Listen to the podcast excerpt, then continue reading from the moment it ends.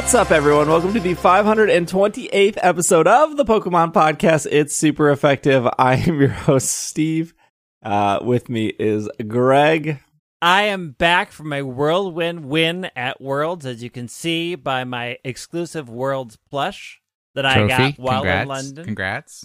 Uh, I won Unite, the TCG, and the VGC. Um, however, there uh, were some complications with the record, so it's not been finalized. You may have read other people, but that is not true. I am in talks with uh, the Pokemon Company International about restoring my rightful place as top master. Uh, so update coming, but I do have my Roserade plush proving that I was at Worlds. Got it. Weird that Sejun Park qualified for multiple events, but they made him only pick one. Yeah, well, I mean, they don't have the negotiation power that I do. Yeah, I that- said I am on the number one podcast, and I will True. rip you to shreds True. if this doesn't go through. Also, I wouldn't go. So look, I'm the, The tappy, tappy, master. tappy. Yeah, I tapped, I tapped, I swiped, I swirled. It was awe-inspiring. Uh, to everybody who saw me there, thank you. If you missed me, I'm sorry. I don't know what to tell you. Next year, Next year. Speaking of awe inspiring, Will is here. I mean, I'm not inspiring any awe, but I am starting a petition to uh, make it so that no longer can people have uh, wedding photos, prom photos, quinceanera photos, whatever type of fancy dress up party that you want to have on the path that I'm trying to walk photos in public places. If, if you want to have dress up fancy and have people take your picture, go someplace private and get that done. Get out of my way. to I don't wanna see studio it. with thee. Well, we have a Pokemon show to do, and I was not here last week. I was at the World Championships, so I guess I can talk about that experience a little bit. And we have some Pokemon news. Before we get to the World Championship stuff, just fresh on fresh on my mind, uh, GoFest is officially over. It's done. We did all three in-person events. When I say We we, it, I meant Joe. we as in the the world. Yes. Uh, there were the the three days. There was the first two days back in June, and then they did uh, Berlin in Germany. Then they did uh, Seattle in the United States, and then they finished the IRL stuff in Yokohama in Japan. And then Wait, I thought it was Sapporo. oh wait, no, was it Sapporo? Yokohama is where Worlds is going. Yeah, yeah, yeah, yeah. I'm sorry. There, there, they did Go Fest in Yokohama like in 2019, my, my, which I was reading about earlier. Uh, yeah, Sapporo, and then the last day was yesterday, August 27th. We did it. It rained, so you know we can't blame Niantic for that. We could. I mean, we oh, could. oh, could. I can. I am. Like they had clearly have access to Castform and plenty of the sunny day moves, and they used none of them. So, I mean, hello. I did think it was kind of strange that I got a bunch of Kyogre stickers. I don't know if you guys did, but I got a bunch of Kyogre stickers. Yeah, I got some. Oh, I didn't look at my I'm like, stickers. oh, that's why Yeah, it that's was why. raining all day. Release the Groudon. Release the Torkoal. They all have drought. rain aside, I want to talk about whether or not this Go Fest felt like a Go Fest because I'm going to say it didn't, uh, but it it didn't feel that way because of the rain or because of the location. And I, I don't want to say that it felt that way because of the spawns because I thought that like I don't know I thought the spawns weren't awful, but now I'm trying to remember our pros and cons from June, and June felt like an eternity ago. Because Yeah. I think here's I think the first day I we played in the art it. park, correct? And then the second Yeah. day we Yes. played at Como, uh, which is a, Yes. a Yes. zoo. Um, and I remember the second day being like, why is there only Nihilego to raid? yeah. I my difficulty with it is I can't parse out if I'm just over it because I was oh I was like not enthused to do yet another Go Fest thing in the month of August. Like I was like I'm tired of community days at this point.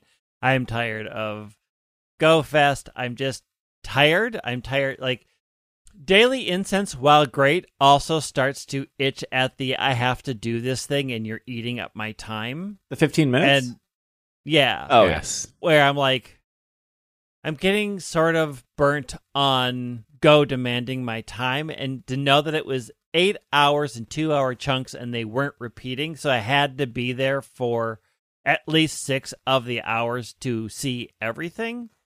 I I I will I I will admit I went to the day already feeling over it, and the day did not turn me around on feeling over it.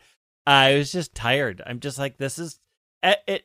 It it felt like too much over the summer. Like it was just asking too much of me this by the time August rolled around. And isn't there going to be like two events in September and I already don't want to do either. oh, I mean, there's Community Day. And, and is, isn't there a classic? is there a classic in And- September or is the classic for October? I- What I think it's September. I'm like I'm already tired.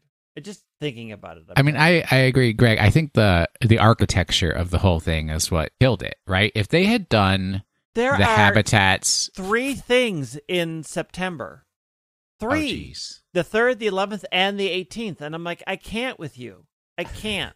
I can't do this. there You are some people that this. only play this game, and I Yeah, would. Then and those people would have argue that there's not enough content. They have yeah, they're very thrilled. limited aspects of their life, and I cannot assist you with that. Find other things to do.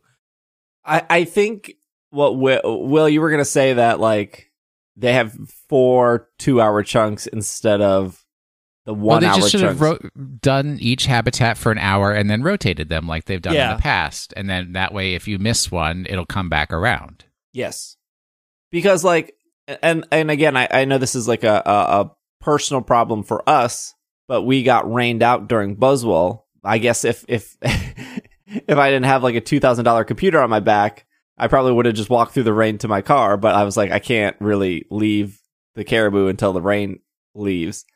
But during the Buzzwole hour, I missed the medal because we the the caribou only had a gym. It didn't even have a Pokestop. So I mean, spawns were okay, and incense worked while you were s- sitting still. But I don't know which one Pokemon I was missing because by the time that Buzzwole was over, I was like, oh my gosh, I I didn't get it. Whereas at the past community days in June, sorry, Go Fest, those rotated every hour. And I think of like, it's the same argument of, you know, why isn't community day longer? Uh, I, I, what if you're working in the morning? What if you're working in the afternoon? What if you have to take your child to a baseball game from one to two?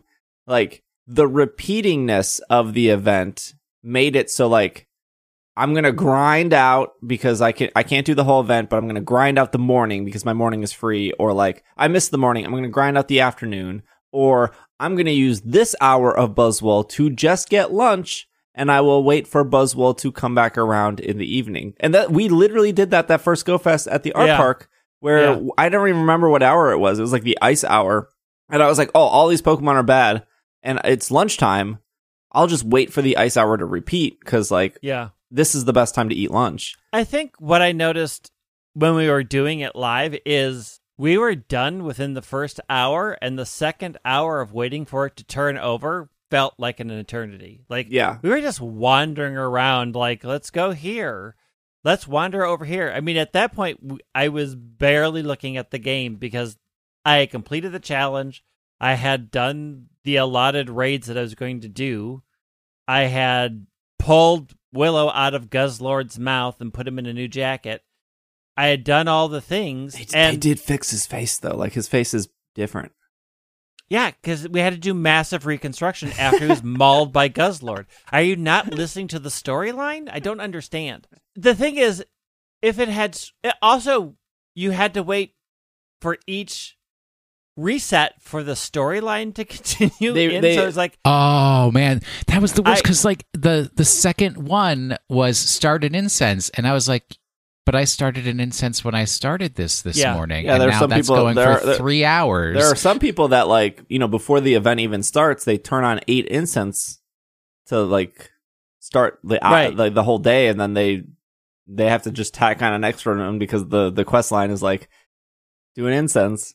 I think what hurt it one was already feeling burnt out. Like I'll admit, I'm sure people had a great time. I was coming in slightly burnt out, but also the fact that it rotated it rotated on such a long schedule that every time we got to the second half of the 2-hour slot, I was like there's nothing that I want to do here and I'm just buying time to get the next quest line and the next set of things to do that I know I'm going to complete in an hour and then I'm waiting another hour for the next thing to happen. Yeah. And, and the argument could be like, oh, at those times, that's when you go take your break because you're done. And we did, and it still felt like I'm waiting. And then you had the thing where you didn't complete your OCD medal, and you, like it will never come back, and that's all you could talk about for the rest of the day. Yeah, it, it did it did bum me out because like every other Go Fest, those events came back around, and like and and you know if you if you got nine if you it,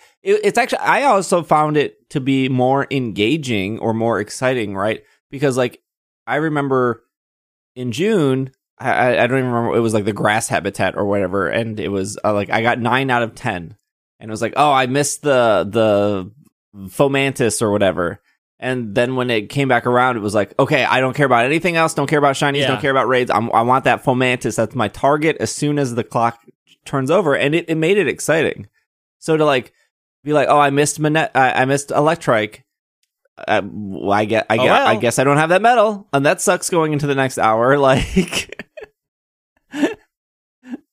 I I can't say it's hard to pinpoint like again it's hard for me to pinpoint what made it not feel great. And I think there are just overall there are minor annoyances on top of what felt to be like a long summer where I was just I just couldn't I couldn't get the enthusiasm for the second half and the second half dragged so much that I was just like okay I could just go home. Like I'm just tired.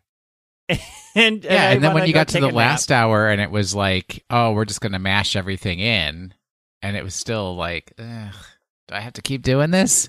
Well, it, it- again, it's like weird because like it the whole event, if you were a completionist or if you wanted to like do everything, right? Even even if you just wanted to do the storyline stuff, you literally had to be out for six hours minimum.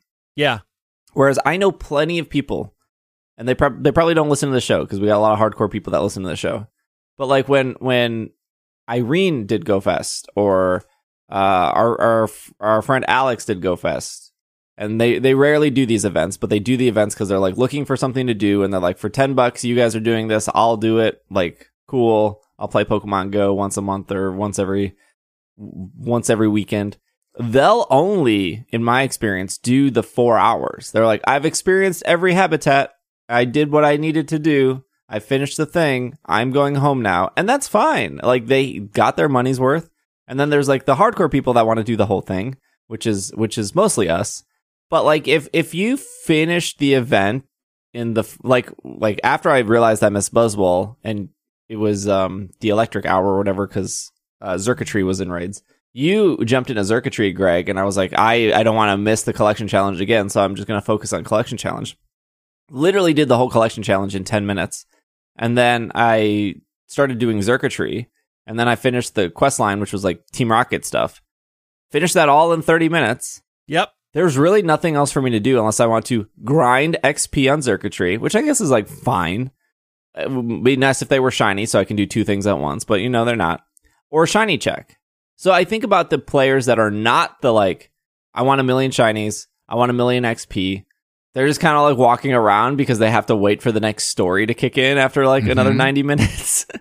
Honestly, this is this was easily the worst Go Fest, and we said we said like two months ago the like only Nihilego all day was the worst Go Fest, but like I feel like they learned so much from the three in person events and like the city experience and the habitat experience and giving an hour break and having the rotations.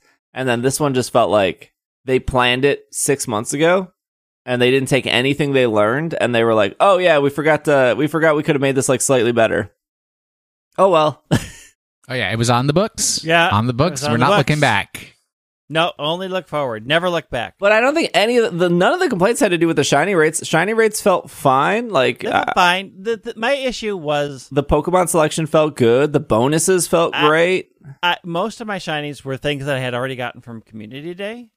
So it's just like, oh, I got another community day shiny. Yeah, I needed those Okay. shiny Machops and Geodudes. Yep. Thanks. We like the again. I think part of I get part of the problem is for me having done all these and having done all the community days, the selection felt meh. And when I got a shiny that I had uh, that I had literally gotten ten from a community day this very year, it was also like, okay, cool, I got another one of those. And it's not so much that the shiny rate felt off. I just feel that it, there's usually I think like the selection across a lot of the Go Fest, I think I said this before, feel like it's a lot of things that have always already been there. And here's a couple extras. And the extras aren't that exciting.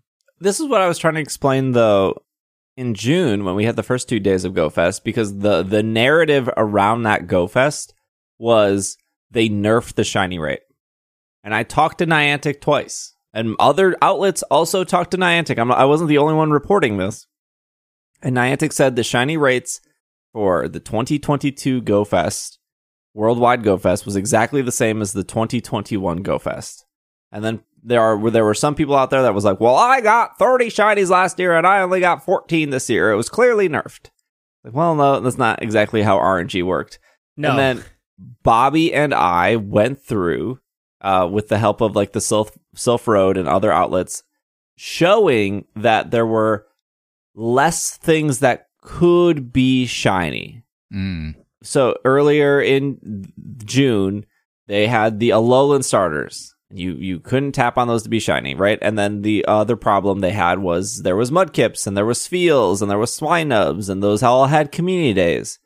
I, I don't doubt for a minute that they were exactly the same, but when you fill the pool up with Pokemon that can't be shiny or Pokemon that you're probably not going to tap, I don't. I normally don't tap. I don't think I tapped a single Turtwig yesterday because like I have enough Turtwig, and I just don't need the candy. I don't need to check if it's shiny. If it's shiny, cool. But like I'm gonna tap on other stuff. This time yesterday, everything in the pool for so here Pheromosa from ten to twelve. Pikachu, Scyther, Pinsir, Sudowoodo, Hitmontop, Meditite, Anorith, Kricketot, Woobat, Karrablast. Everything that two hours could be shiny. That's a huge difference yeah. from mm-hmm. Yeah. the June community day, where I think almo- only about like 60% of the Pokemon in the hour could be shiny. And then the, the, the next one, Buzzwole, Pikachu, Machop, Geodude, Hitmonlee, Hitmonchan, Magmar, Numel, Cranidos, Axew, Drilbur. The only, I don't know why I said Axew funny. The only thing in that list that couldn't be shiny is Drilbur. So again, almost everything, and that, that was the, that was the theme for all of yesterday. So I, I don't think the problem was like shiny rates or what could or could not be shiny. But this is, but there is going to be a problem going forward because we're almost done with the Pokedex. We're almost done. Like Alola's almost done. Galar's Pokedex is pretty small. Like they're going to continue There's turning no on shinies Kecleon.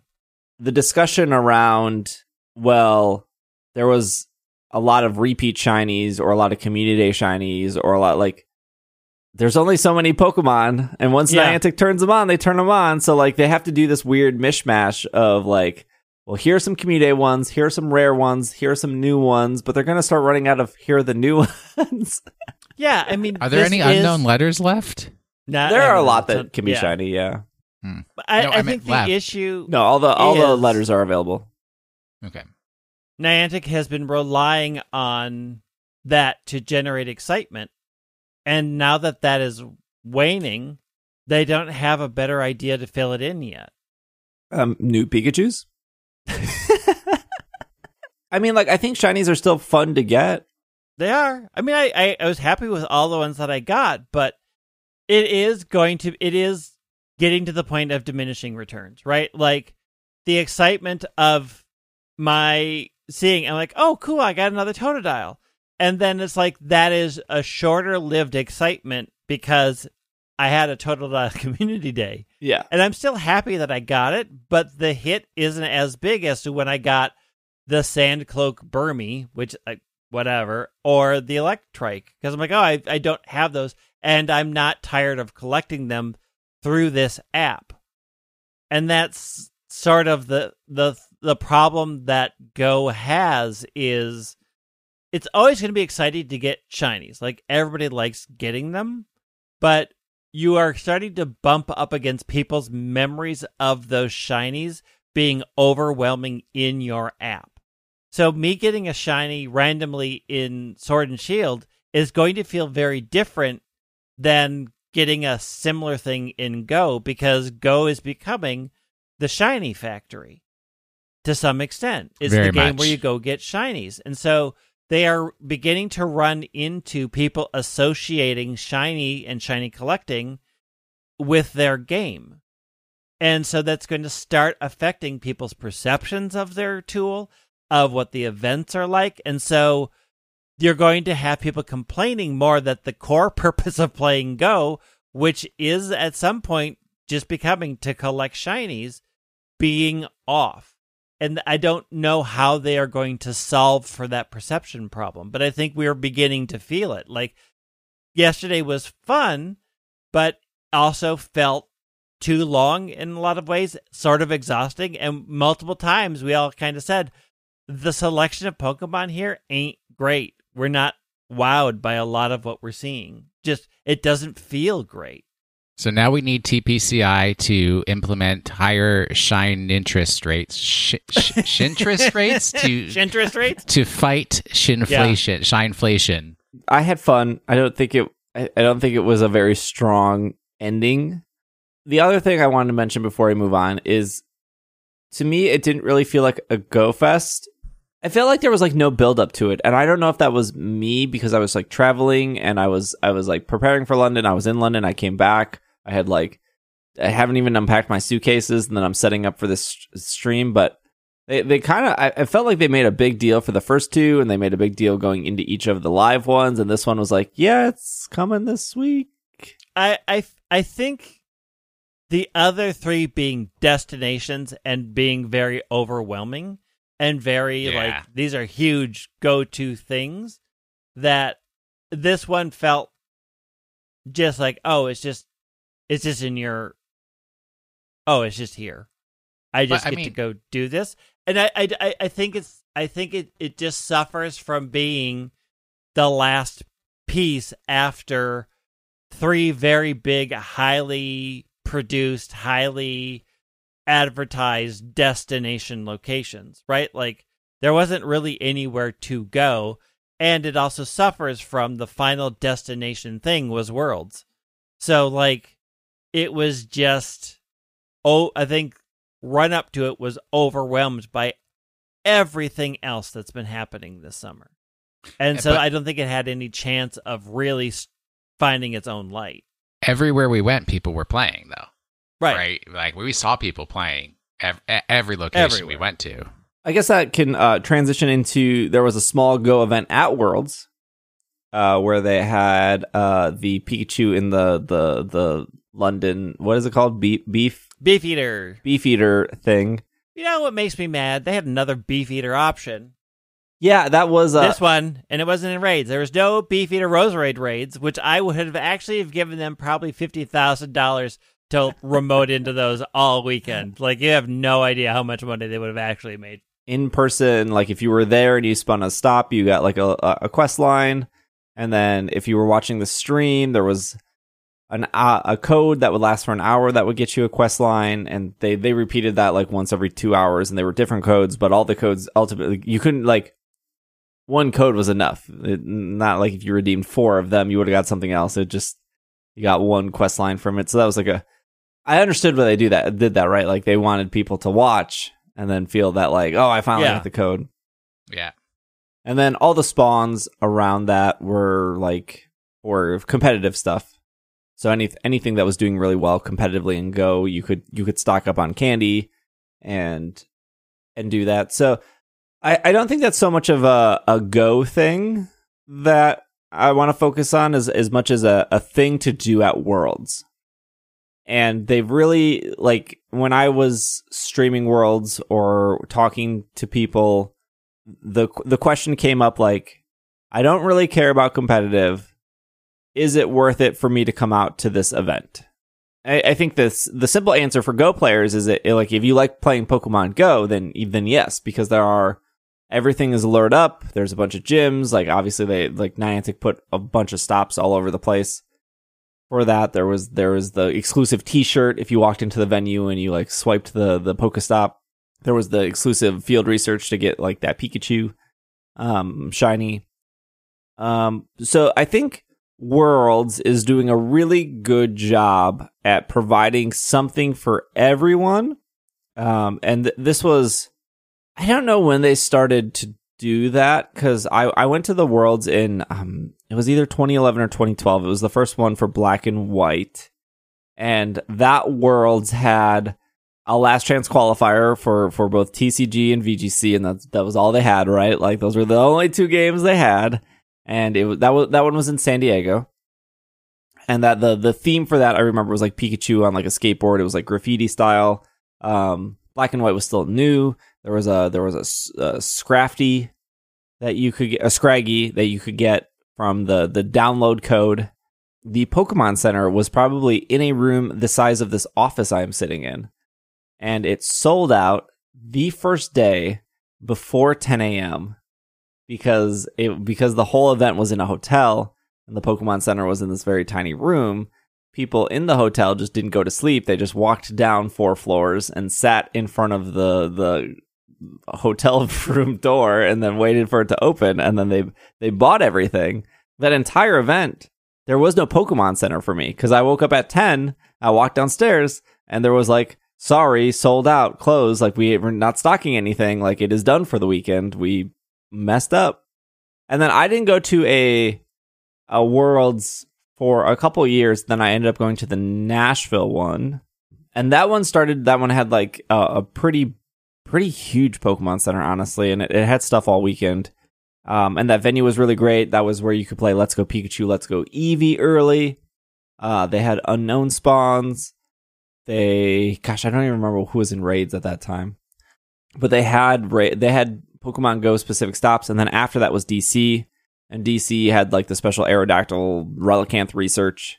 So they've definitely made these events more and more, what's the word, inclusive.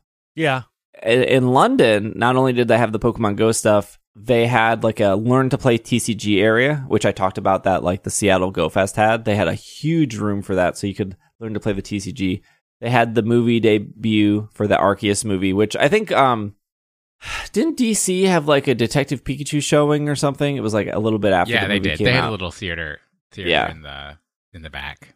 So they had the movie showing they had they had what was called the world square which was free to anyone. You didn't have to have a ticket a spectator pass at all. You just had to get in line. But in there you could get like a free bandana pictures with pikachu and eevee free boba free cookie. Um there was like a coloring station. There was like a lot of things to do. And that was again completely for free. Oh they gave you like a free tumbler like a, a water jug cup bottle, water bottle. That's the word, water bottle. They give you a free water bottle. So yeah, a bunch of free stuff there. Um, the Pokemon Center was the biggest it's ever been. Although a lot of the the items that the they they did a really poor job. Also, full full disclosure, uh, the Pokemon Company paid for my hotel for London. Just there was money they paid for the hotel part of it. Um, they did such a poor job at regulating the Pokemon Center. So you did need an appointment ideally to get in. Although sometimes they were just letting pe- random people in. Sometimes you could just they you could just line up and they would let you back in. Sometimes they would be like, no, you no no one lining up. You need appointment. So that was like, there's no rhyme or reason for that. I have no clue what they were doing. Some items had like they had four different dice boxes and the dice box was always kind of a big thing at Worlds because they're these little metal dice. They're for damage counters, and then it comes with like a GX marker, and then it comes with a coin. And they had four of them this year, and it was limit one, just one, not one of each, just one. So you you pick Huh. you you pick one, two, three, four, and it was one per person. So like Irene got a separate bag just to get another one, so we would have two of the four. And like the skateboards were like limit four, I think. Um, and then the the shirts had no limits, the jackets had no limits. I don't know if they had pins. I okay, I know they had pins because the Pokemon the Pokemon Company gave me a free pin set. It was like part of my like welcome package in my hotel room. But I went to like down there to get pi- more pins because there was a Roserade pin. There was like a Pikachu in the Roserade pin, and I was like, "Oh, I bet Greg would want that." That's I'm gonna. I did. Uh, they literally didn't exist. Um, so I I don't know if there was a limit on them, but if there was, they were already gone. And then we got to like the big wall of plushes where it had the Pikachu plush and the Roserade plush, and they were like stacked to the ceiling, and they said limit five. I was like, that seems like a lot because you would see people walk up and put five of each in their bag and then leave. Lo and behold, the the Roserade plush and the Pikachu plush were sold out like Friday night. They had a few on Saturday morning, but they had nothing on Sunday. And then on Sunday, the last day when I walked in, it was unlimited for the dice boxes, unlimited for the skateboards. Take as many as you want. They like How much were they selling the skateboards for? they were two hundred pounds, Yeah. Um, okay. but no tax because it's built in. But also the skateboards there didn't have wheels or trucks. It was just the board. Well, what are you going to do with the that's wheels and the trucks? They're not riding skateboards anyways. Yeah, but if you're paying two fifty in America, you're getting wheels and trucks. I mean, I could get a decent skateboard for less than two fifty in America. Yeah, I, I think I think they should have been more conservative in the fact that like everything on Friday and Saturday should have been like limit two, and then if they started to realize they had more stuff, like they clearly made way too many dice. Because there's the when when you walk in and they're like one per person, not one of each, one per person, and the last day they're just take as many as you want. It's like please, we don't want to ship these back. That's the Gen Con Sunday floor Yeah. specials that happen when they're like, we don't want to pay to bring these back. Please buy our games. Gen Here, Con do you want a free sale. game with our game? But I mean, that also sucks for somebody who came out on Saturday and they were like, oh my gosh, like, I mean, they had plenty of stuff. They had a lot of stuff. It was just like, there, were, there was like a switch case that was pretty much gone. Any pins were gone. Uh, they had a messenger bag that was gone pretty fast. The Rose, Rose, Roserade Pikachu plush was gone really fast.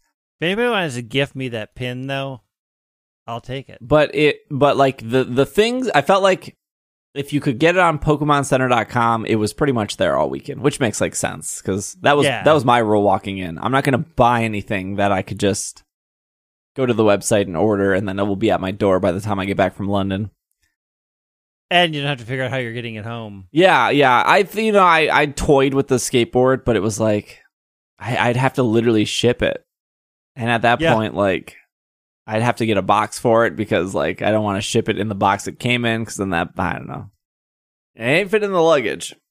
But yeah, I, I think they did a really good job at Worlds to make it where if you lived, I, I would say if you lived within two hours, it was probably worth coming down for the day because you would be able to do the World Fair, you'd be able to play Pogo, you'd be able to watch battles, you'd be able to meet people, you'd be able to go to the Pokemon Center, um, depending on what day. Because I think they only showed the movie one day. Um, you'd be able to go to the TCG thing. There was there was like other stuff you probably could have done that I like didn't do because I was like so busy, but they they've done such a good job at making that feel like a Pokemon convention versus um, I am going to there to compete, and then I am going to leave when I am done. Uh, yeah, and there were side events too. Like you could play, you could play in uh in in TCG side events or Unite side events or or the video game side events. Um, because my friend Kid was there and he didn't qualify for Worlds, but he went like six and one in like a side event, and I I don't know. I think they gave him like a booster box or something of cards for winning. Tons of things to do. I think you guys talked about the announcement of it being in Yokohama Yep. um Yep. last week and uh it's- you know i would i would love to say like hey go on over enjoy it but like uh you know J- japan well ideally the borders would be open by then because i i did they are i it was in slack that like they're they're getting ready to like loosen it a little bit yeah, I mean, but it's still an expensive trip right it's an expensive trip. Yeah, it is. also, like, don't, I mean, save for it, but don't be surprised if next year they are like, no, we've got borders closed because they are politically in a unique situation and they are dealing with a unique COVID situation right now. And we have no idea what the world's going to look like in a year. So, like, block it off and maybe start saving money, but also temper your expectations about this trip because they could easily close their borders again and say, no, we're just not letting anybody in. Yeah, yeah. You don't have to worry about like government's flights not or gonna hotels, listen to- yeah, anyways. like- right now, like The government's not going to listen to the Pokemon Company. So, like, and the government's making. Correct. I mean, some governments listen. You know, Florida Um, listens to Disney pretty pretty well. Not Uh, really. Excuse me? Have you not Nah. been paying attention to the Have news you at not all? been paying attention to that one because they're trying to t- take a lot of things away from Disney for going Exactly. against them. So, uh, in a capitalistic society, corporations have a bit more sway, and Japan is in a a unique situation right now. But like, here's my thing: I am contemplating seriously going. Like, I well, I'm thinking about putting money aside. I'm thinking about like I've got my passport. I could make this trip happen, but I'm also not counting on it because I don't know what's going to happen in a year. Obviously, it's funny because it's funny because uh, I I was on the Silph Road and they were the they they posted about the Korea.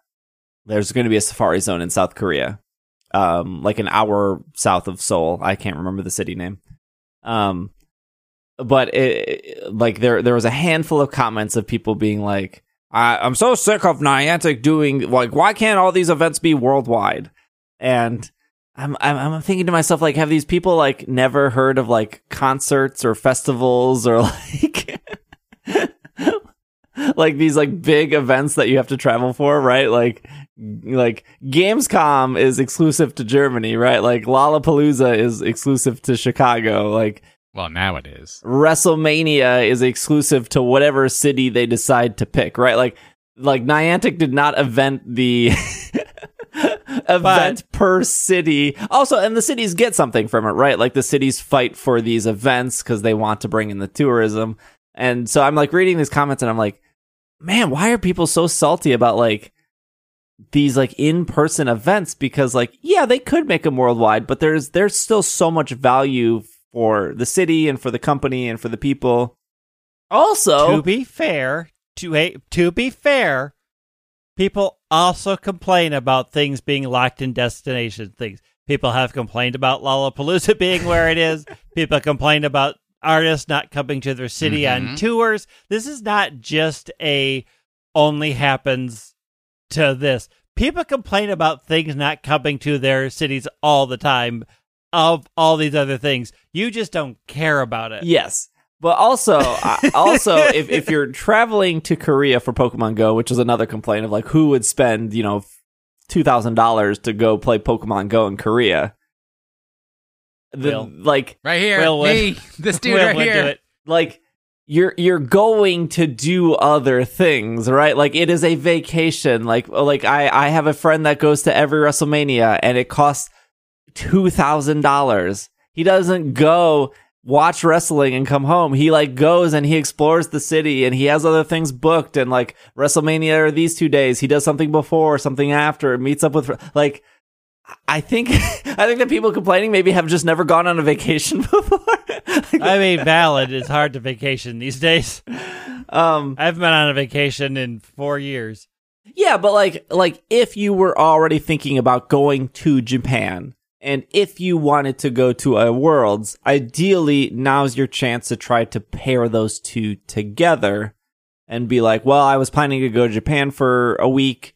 Worlds is 3 to 4 days. I'll get there a little early. I'll explore Yokohama or you I don't know, start in Tokyo or something. Like I'll go in Tokyo. I'll be in Tokyo for a couple days. I'll go down to Yokohama. I'll be in Yokohama for Worlds. After that, I'll go to Kyoto. Like you could, you could make a, a trip out of it, ideally. Um, and you don't even have to go to Worlds all four days if you're not competing. Like I think in the London experience, maybe uh two days of the four days would have been like you could do everything. Yeah. I don't. I, realistically, I don't think you could have done everything in London in a day, but I think you could get it all done in two days. Exciting, yes. Uh, unknown, you know, it, it right now it's in a country that has their borders closed, and they've been closed for a long time. And Yep. there was already a Pokemon event, Sapporo, that uh, a lot of people wanted to go to. Uh, I had money set aside for it, like, and I couldn't go. The borders were closed. I guess my expectations are that, right? Like, I would love to go to Worlds again. I would love to go back to Japan. I thought Sapporo was going to be. I thought I thought everything was going to be fine by Sapporo, and it wasn't. And that sucked. But uh, you know, I think there will always be more Pokemon events. That is true. Yep. All right. Uh, let's take a break. We have some more Pokemon news. There was a Mini Cooper. There was a movie. There's some le- Uh, Legos. there's some Masters excitement happening. There are right some now. Masters. Oh boy, oh boy. uh, we will be right back. I didn't want the toy, I just wanted the nuggets. Maybe it was a Space Jam toy. Because it had Sylvester. got Space Jam.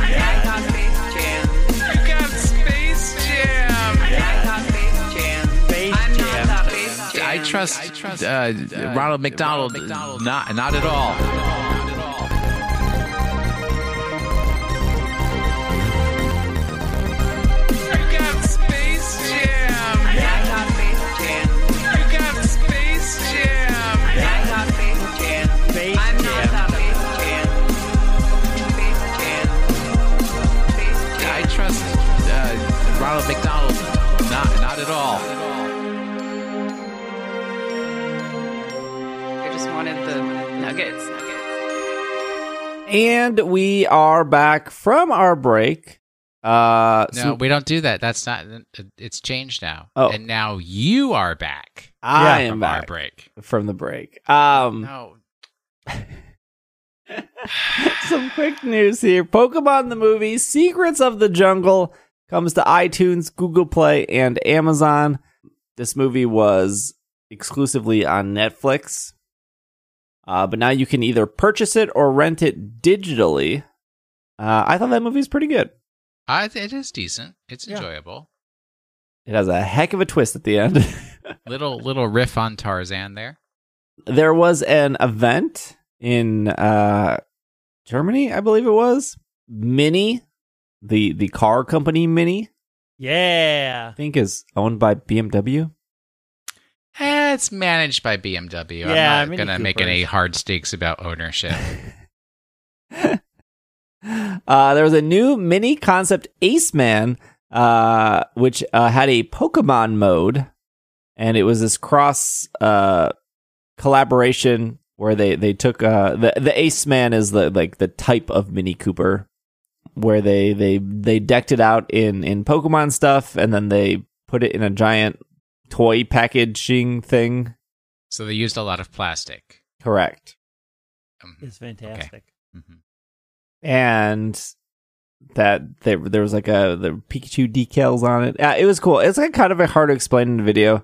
Um, this is just a marketing gimmick. They're not like selling this car. No. No, they are not. but it was like, oh yeah, you know, Mini Cooper Pokemon. That happened. That was a thing. It was at Gamescom, by the way. Yeah, yeah, yeah. That was that was a, a thing they did. You know, it reminds I me of the um. Well, gosh, uh, what was it? What was it called? It was it was the very expensive bags that they did. Not Birkins. No, it was it was a Pokemon Go collaboration where the the the like little purse was like seven hundred dollars. It was that French company. I could say. Oh, lo- yeah, lo- Yeah. I was thinking you were still talking about cars. Oh, oh no no no! And I'm like, what are you? What? The di- the difference is the per- the purse was a reality. The, the the car is not. The car is a concept. The purse is the purse is seven hundred dollars worth of bag. Yeah, aren't all cars concepts at this point? They all just exist until they actually show up at a deal. I mean, I am holding out hope that the VW bus, the new VW bus, becomes a reality because I want one. There is a uh, Shelby being sold in Bloomington right now that's just waiting for me to get $150,000 together. Oh heck yeah, we can we can we can do that in a weekend. Let's put on Y'all ain't riding in my Shelby. Mm-mm-mm-mm-mm. Mm-mm-mm. No, not unless you put on some sort of hazmat plastic. No, no. What? How dare! Sorry. You can you can get in the, you can get in the Mariner. Enjoy I that. I have been in your car to say that we should have to wear a hazmat in your For a what will be a Shelby? disaster area. For a Shelby, yeah, mm-mm. that Shelby's gonna be pristine. I'm passing that down to my children. I'll believe it when I see it. I saw I saw a Rivian for the first time yesterday. A what? IRL. driving on the road. It's the electric truck. Yeah. Oh, that ugly thing. It's it's I, I like square vehicles. we Um know you like your boxes. we I do, I do. This is off Pokemon.com. Get moving with Mattel's Mega Pokemon Motion Pikachu building set. Watch Pikachu come to life with Mattel's new Mega Pokemon Motion Pikachu building set. Assemble this highly detailed model of the popular electric type Pokemon. However, uh, that's only half the fun. Turn the hand activated crank on the side of the model's base to see Pikachu animate with an authentic running motion. The Pokemon's little legs and feet charge forward, and its tail springs and its head bobs. There are 1,095 bricks and pieces in this set, and the finished Pikachu measures uh, 9 inches long. It is a fun build. Uh, it's the nature of uh, the mechanics that provide a bit of a challenge. The set is recommended for ages 12 and up, so younger Pokemon fans might need some help assembling it. I got to keep track of 1,094 pieces. I don't. Is that a Yeah, lot? I, I don't know. I don't. That's it's more than 10. Yes, it's a lot. I don't For, for follow. like a Lego looking thing? I don't follow Lego culture. I don't know what's a lot and what's not a lot.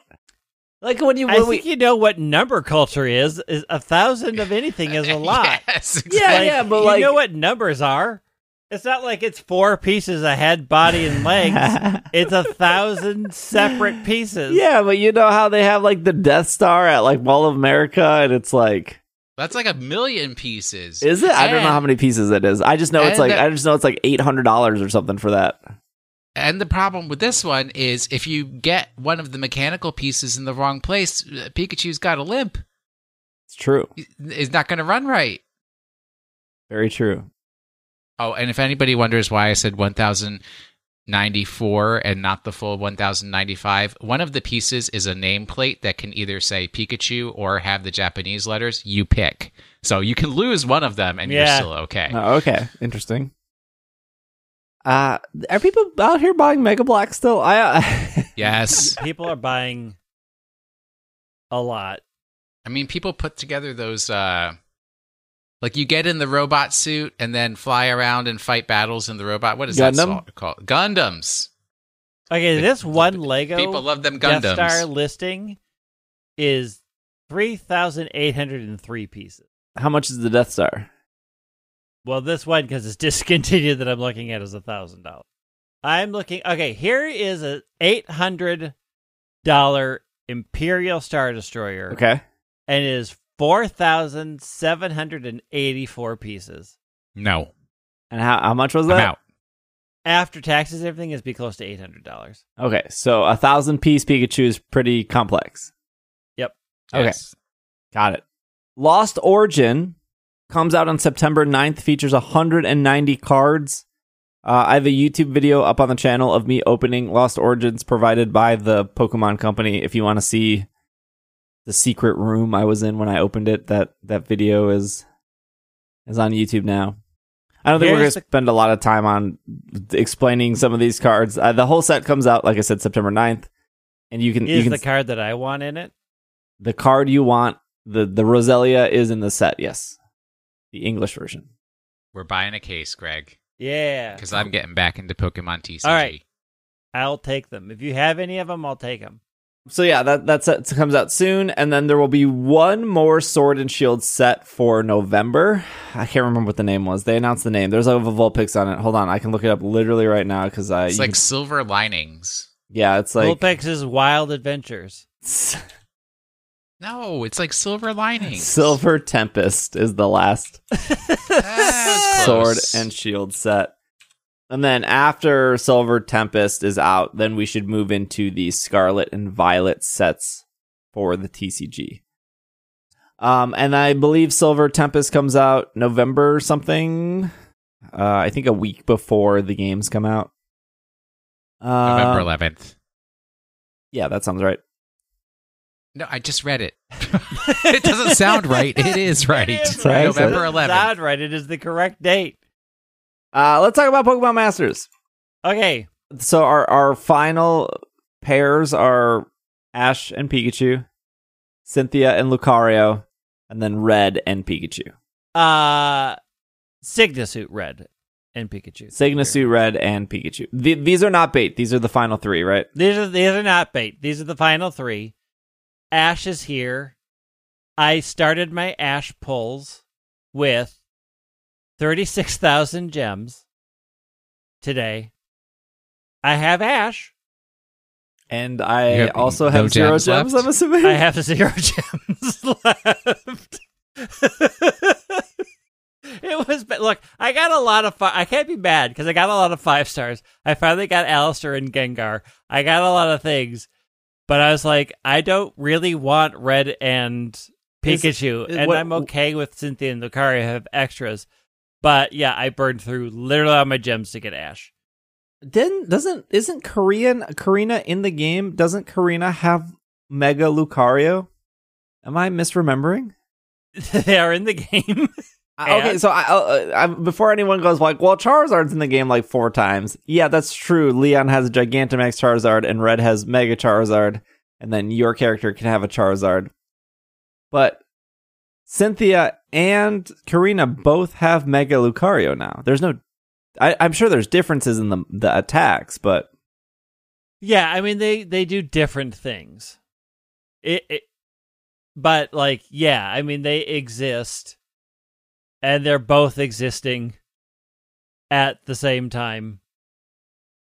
So you could potentially have a a two Lucario team. I mean, you can have a three Charizard team too. You can and I've done that. Will, is there a single character that Masters could add to bring you back? Nope. I, I just I hate the gameplay. I absolutely hate the I mean, gameplay of fair. Masters. You don't have to play I- the game though. I don't actually play the, the game part. makes it even worse. Okay. No, no, no, no, no, no, no, no. Because it's like the TCG. You can just collect the cards in the TCG. You don't actually have to play the game part of it. That is I I don't enjoy collecting the cards in the TCG. I just okay, I guess that's fair. Um, the storyline for Ash is. Uh, here's the thing: Masters does do fun, not particularly deep, but fun uh, and cute storylines. So Ash being back and running around Paizo is is charming. Pasio, please. Pasio Oh, Ash is a Uh, one percent poll. He's not a he's not a two percent. is a one percent bolt. So he is a master sync pair, which Yep. is the same as Archie and Maxie. we have Yep. been saying since May, save your gems for Yes. the third anniversary. Don't I- get distracted by I all of these tricks. I got, I got distracted by Archie though. I wanted that Kyogre. Yeah, you are a Yeah. meme. You are a meme. I tried to warn you. Are there any other Master Sync pa- pairs, or is Ash the third one? Maxie, Archie. Um, is Wasn't there like a Steven that was a master? yeah? I think there's a Steven that's a master. Isn't Cyrus a master? Oh, I think yes. I don't know. There's there's been a number of them. So wait, is But yeah. Cynthia and Red going to be Master Sync pairs then? Probably. Um, but like the website says it's three new master sync pairs, so it looks like Oh yeah, they have to be one percent. Cynthia, and Sygna Suit Red are all master sync pairs. They also changed up they've added people to the BP list. Um, so there's new pairs you can get through battle points or whatever BP stands for in this game, I forget. So they've added more. Uh, they've added Nita and Landorus, so if people don't know who that is, you need to look her up. She's from the Battle Maison. Uh, Will they added something called the Trainer Lounge, I heard. We talked about that last week. And you you can you can form deep friendships with with your favorite trainers. Is that not? Thank you. nope. Because you still have to play the game to get the rewards to put in the lounge. No, the lounge is really its own separate. yeah, it's like its own separate It's- currency. It's a weird little thing they've added to this game, and I don't, I don't hate it. That's a good way of know if I it. like it. It added. What this game didn't need is more items that make no sense, and they said, how about we add like 20 new items that only work in here and also make no sense? Yeah, I don't know if this is another uh, issue that I like. I had with emblems in Unite, where I'm like, emblems are dumb, and then I like took 45 minutes, and I was like, I'm just gonna figure this out, and then I figured it out, and I was like, okay, now I like them because I I put the work in. It kind of sucked that I had to put the work in because I can imagine other people would be like, this is too complicated. And then once I understood how they worked, I was like, okay, these are really cool. I, I always I'm curious if Masters is that way in some instances where there's Well, so uh, many the- items and I'm just like I I, sh- I could look this up and figure it out, but like I get in, I do my polls, I have a great time, I leave, it's fine. The issue with the items in the lodge is all the items that happen in the lodge seem to only affect things in the lodge, and the hmm. only reason that you're doing the lodge is to get the certificates that allow you to raise certain pairs past the current limit of 140. So if you want to go up to the new limit of 150, but only on the select pairs that are allowed in the lodge, you have to play this separate lodge game to get the items that are slightly confusing to be able to affect the main game. And I barely have things at 140. This is really one of those situations where if you are heavily invested in Masters and you're like, I gotta get these sync pairs to 150 so that I have the best pairs to do the hardest stuff, then I'll then you are spending a lot of time in the lodge and probably have it figured out. As a person that's like, all right, I'll talk to you and we'll have a conversation for a while, and then I'm gonna send you out to a volcano to look for stuff. And then you're gonna bring me back stuff, and I'm like, okay, what do I do with this stuff that you found at the volcano? I don't understand. It's it's weird because um so like I I have uh like a I, an agreement, a contract, whatever you want to call it with DeNA, right? A partnership is probably the right words. Right, like so when when I work with specific companies, um, I'll have to sign like paperwork or or contracts, right? Like specifically for GoFest with Niantic, I had to sign a specific contract where they wanted me to like tweet twice about GoFest and use these hashtags and like uh, talk about it on the podcast and stuff like that, right? Like that was like a very specific contract. With DeNA, you know, they they approached me and they were like, "Hey, we're we're trying to put you know some content creators together for for Masters, and you know the Pokemon Company actually recommended you, um, and they you've already worked with Niantic and stuff, so um, the vetting process for that was like pretty pretty seamless." For the for the record, I like I do have like a one page contract with Nintendo, pretty much being like they'll send me like Pokemon games every now and then in agreement that I wouldn't like play emulators or or like show people how to like hack, right? Like that, that's like the one thing they care about the most is like they don't like emulation at all. They don't like randomizers. They don't like any of that stuff. Um, uh, I don't have any paperwork with the Pokemon Company itself. Like when they sent me out to Worlds, I I didn't even sign anything for that. They were just like, we have a hotel for you in your name. If you come, you just say your name and the hotel room is yours. Like there was no paperwork or anything. When they send me like TCG cards, um, the only thing I, I have to say is like I, I I agreed to the embargo. You know, can't open or talk about these cards until a certain day. With with Masters though, they uh one of the things that they said was, "Hey, if you make YouTube content, the Pokemon Company doesn't like the word waifu, uh, and the Pokemon Company doesn't like the word like husbando." Um, you know, these are just like Japanese words for like you know wifey or whatnot, right? It's very Uh, let's say dubiously Japanese words. They're Dubiously used. Japanese. Very dubious. A- and, you know the the main reason for that right is because they they don't want their characters to to come across as like dateable i guess is probably the most pg way i can say that um which I is mean, like totally say- fair right like say they don't want them to be sexualized. That is still a PG way of saying that. sure they don't want them to be sexualized. uh, which is totally fair right like if if they're giving you free gems or they're giving you free merchandise they don't want you to make content where it's like pushing boundaries on like their own IP. So anytime I like open up master polls on on on Twitch, I'm like, "Hey chat, you know, this is going on YouTube. DeNA is probably going to look at it and they might reshare it, they might retweet it, but like if you go out of your way to be like, "Oh my gosh, Cynthia is so attractive," it's like, ah, that's that that's not great. Like, save it for after, or just don't say it at all, right? Like, you know, keep your fantasies to yourself. But now with this trainer lounge thing, sorry, that was like a long-winded uh, explanation to get back to this trainer lounge. Like that is what it is, though. Like, yeah, the the, the terminology is like f- forming deep friendships, but you're you're like you're actively to me like flirting with them. That is to you. I'm having a pleasant conversation Yeah. with Cynthia the champion, who I admire and think has a great fighting and battle spirit.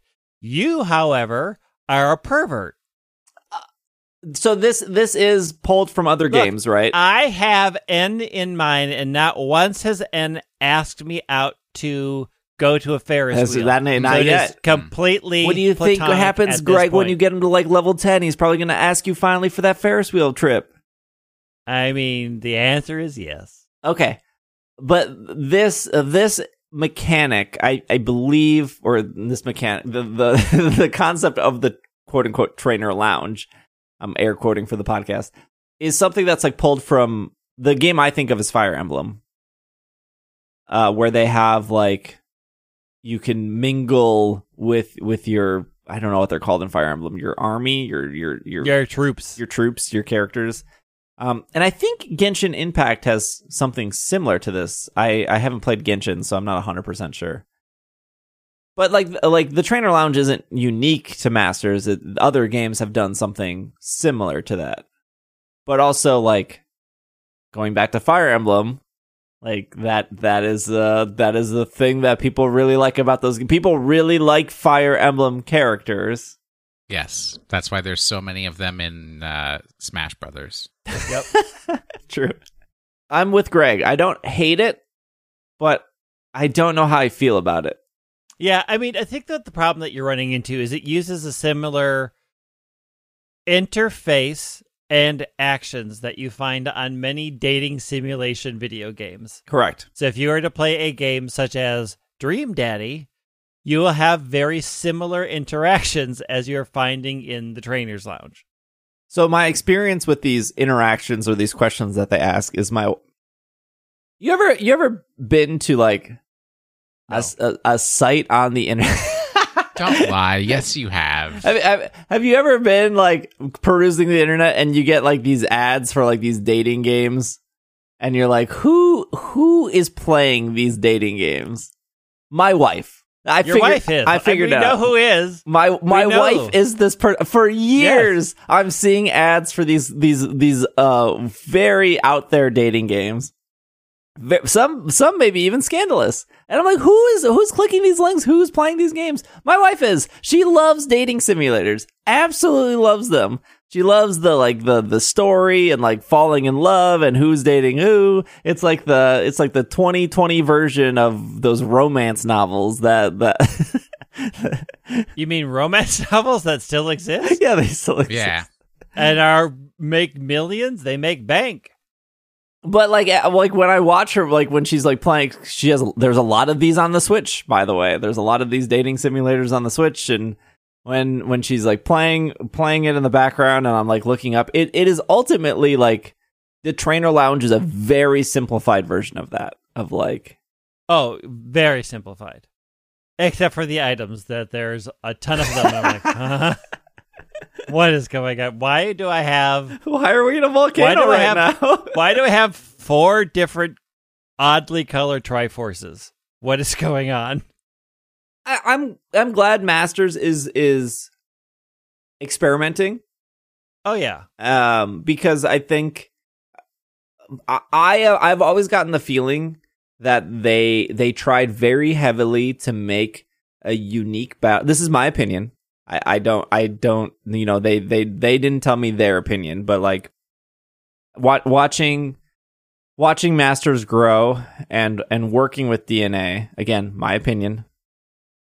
It, it seems like they at the start they tried so hard to like get people into the battle system and to understand the battle system and to appreciate the battle system. And now and now it feels like they are just doubling down based on the surveys that we all took. Remember, they like listened to us. The we took all these surveys, and the the thing on the surveys that won was like more characters, more seasonals, more collectibles. And ever since that survey, it felt like cut the co-op. No one's using it. It's too complicated. Let's not worry about the battle system so much. Let's just worry about collecting and new characters and all that stuff. And now, because I feel that there are probably a huge amount of players in Masters that care about the collecting aspect, I am one of those players. I don't actually like do the battle stuff. I, I, I just like collecting. And I know there are a bunch of people that like the battle stuff. That's fine. Totally cool. But it seems like they're like, okay, we've gotten all these people to collect and to spend gems. How can we get them to want to spend and collect more because the battling itself isn't doing it? And it feels Yeah. like the trainer lounge is the foundation to try to like get those people to want to do something with their collection, which is like totally cool and totally fair. But it's it's kind of I feel like there's there's been this slow shift away from the the very focused battle mechanic that they led with now to this collecting aspect of the game. They've come a long way from "Hey, we're sorry we built a bad game," which is where we were. When I don't this think whole the battling started. stuff is bad. I just think it's overly complicated. Mhm. And if you like that, that is awesome. And I, I see and too the, tappy. and I see the challenge of like, okay, you have to activate this and then do this and then wait till this and then like put the thing to sleep with hypnosis and then do that. Like I, I under, I like when I watch people do it and I'm like, wow, that's really cool. No, thank you. yeah, I mean, I think they did a very good thing by building the Victory Road part that teaches you like this is what we mean by doing all these things. And I think ultimately they also understood like people just like people want these characters to mean something. And this is what I realized why I'm enjoying Masters more than anything. It's what I've always wanted the main games to do with these gym leaders, right? I want to know them. I want to see their storylines. I want to see their personalities. I want them to be much more than I walked into your gym, I stomped you out of existence, and I left. And Masters takes these characters that I have lived within these games and gives them personality and a story and something for me to make them memorable. I remember more gym leaders now and Elite Four members after playing Masters than I ever did from the main series games. And that is its main credit, I think. Speaking of a bunch of items, I know you guys went over this last week. Um, although I know that the the three of you aren't exactly the most competitive people. Uh, um, so I, I just wanted to give my input on on the the new items they announced in battles. And, and I think we the, I think we even got like a comment of like, oh, I wish there was more insight on these items. It's hard to give full insight because we don't know exactly how they're working. I can Uh, say like we can guess, but like we don't. There's always something like oh it, they are excluding X or Y. Like we are still guessing exactly how they're going to work.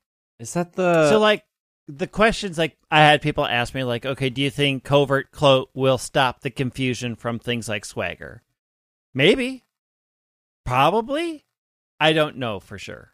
Does Swagger do damage? No, because swagger no. is so uh, so no, right? It's But it's, it's like it- secondary effects. It's secondary effects. So is raising their attack secondary effect also causes confusion? I Mm. don't know how they're going to do that. Like I don't have that answer because we don't know yet. So we are guessing as to how they work. And yeah, it would be very cool if like the swagger confusion part didn't happen because it's considered a secondary effect, but they may not consider that a secondary effect. I, I don't know.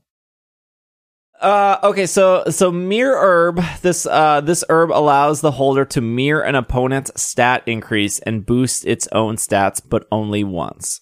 Um, so there there's a there's an item in the game that became very popular um near the end of competitive, and you probably saw it if you watched the World Championships.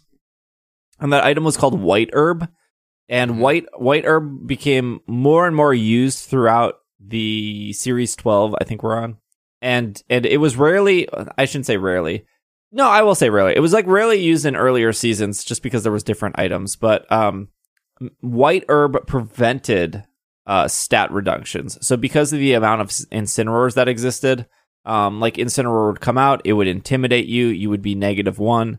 Um, and then you wouldn't be able to do enough damage to knock out whatever is next to Incineroar or Incineroar themselves.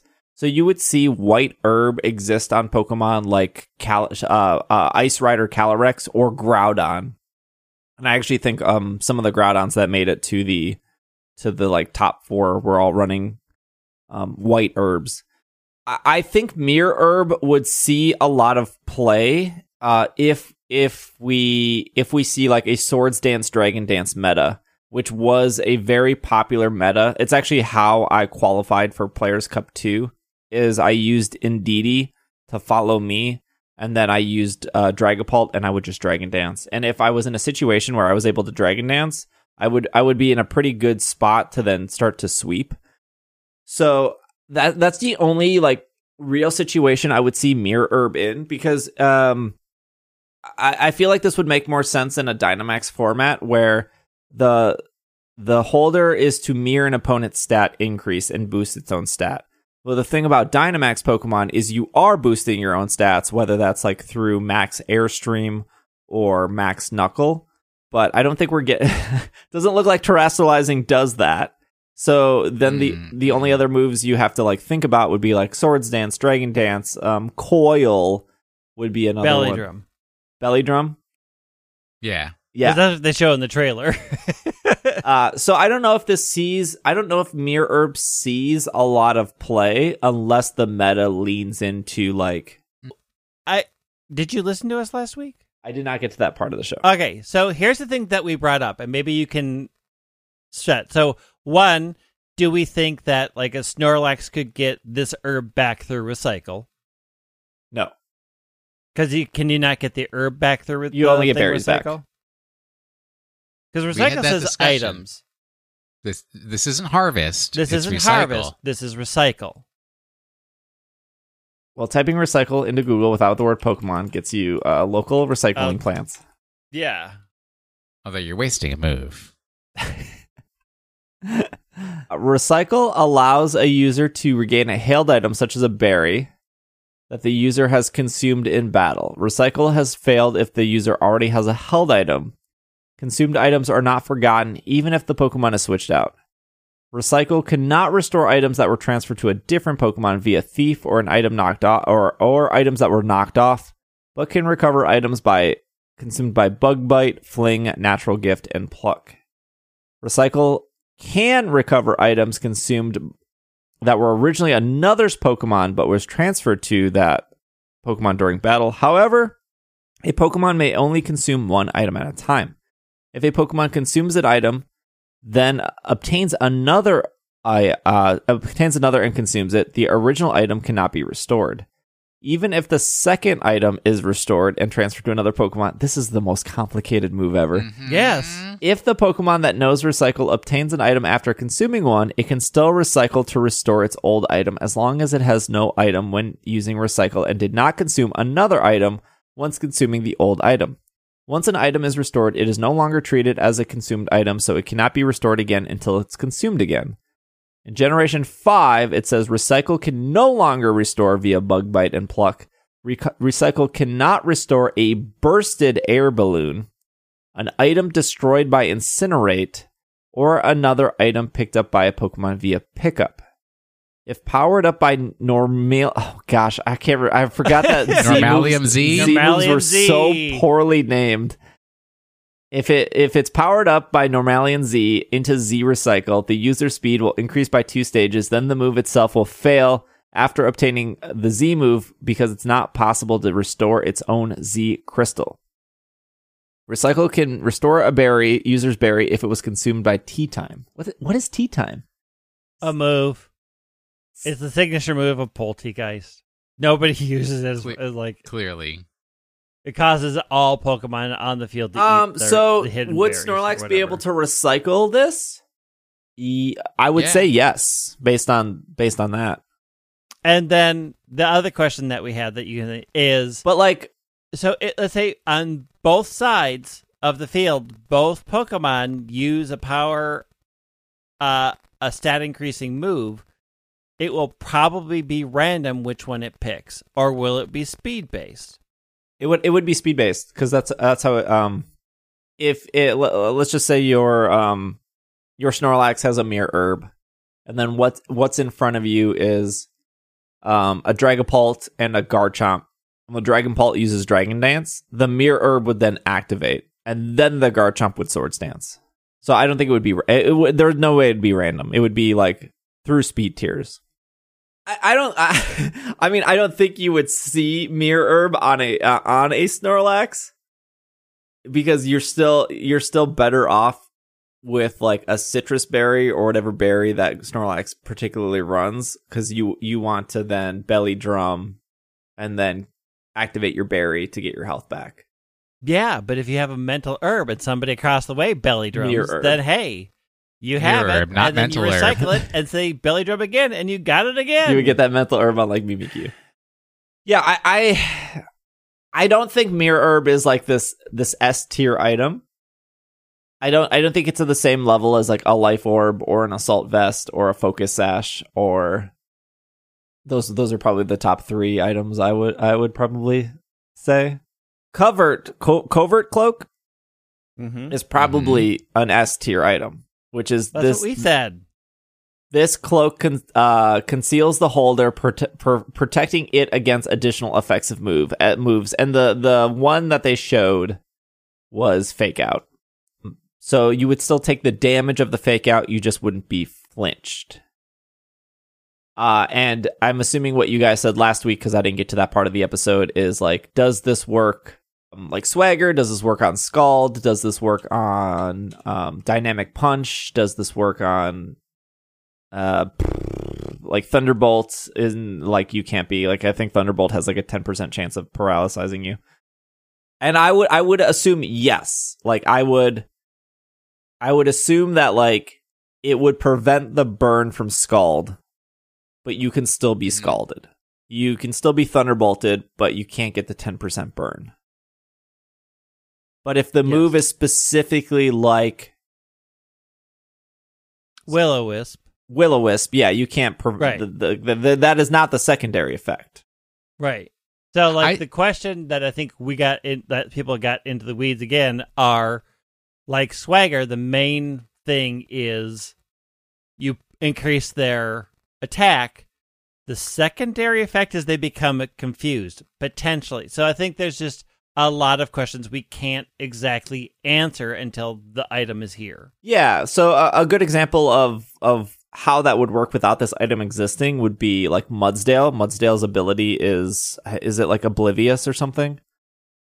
Uh, where a very popular thing in season th- series three was that uh, Mudsdale would be alongside a Grimmsnarl, and Grimmsnarl's prankster ability would allow it to use non-damaging attacks first. So Grimmsnarl would use Swagger on Mudsdale, give Mudsdale a plus two, but because Mudsdale's ability prevents confusion, it would just be a plus two priority. Sorry, it was uh, own tempo. hmm My suspicion is it's anything that is affected by sheer force ability would also be covert cloak. So sheer force is any damaging move that has a secondary effect. The power is increased, but the secondary effect doesn't go off. If you're worried about being burned, you would probably so so being burned is is a pretty pretty terrible thing to happen to you competitively, right? I mean, And it's in real life. terrible thing to happen It's- ever. Yeah, it's just being burned is bad. So so if you're if you're burned, your damage is your damage attack is is halved. Um, which which in a Dynamax format, if if you Dynamax to start, Isn't it just your physical attack? it's your that's half? physical, yeah. so if you attack, if you yes. Dynamax and then you your your attack is halved, it it almost feels like you're you you're this huge sitting duck. I Although, felt although they are free to and very may well change all of that in Scarlet and Violet. We do not know. Yeah, we don't know if Frostbite from Legends is coming over. hmm I also felt like instead of reducing attack, being on fire should have reduced your accuracy because you're flailing around trying to put those fires, those flames out. No, it's your ouchie, like a sunburn. Not yeah, you're but you take fire. damage from it every time. You are clearly on fire. Lum Berry on Landorus was very popular because you didn't want your Landorus to be burned. Um, so if you if you Dynamax to max airstream to get the speed advantage, uh, the way to counter that was like, yeah, you have the speed, but now you're burned. Um, and so they would run Lum Berry to then heal the burn, so then they can continue their sweep because they now now their now their attack is back to 100 percent and they can continue doing what they were doing. Covert Cloak isn't going to replace that, right? Because it's not going to prevent against Will-O-Wisp. Uh, but I suppose you you could be scalded, and then like "Oh, I don't want to get burned from the scald. But that's that like scald is a thirty percent. So I think Lum Berry is still really good in that situation. Not this item. This item seems specifically very good for fake out. Uh, of like, I I need to I need to dragon dance or I need to do something or I need to swords dance and I, I can't be faked out. And the even if you don't need to like or I need to set up tailwind, that's like another thing. Like I don't want to be faked out, but I need to set up tailwind. Probably tailwind is the better example.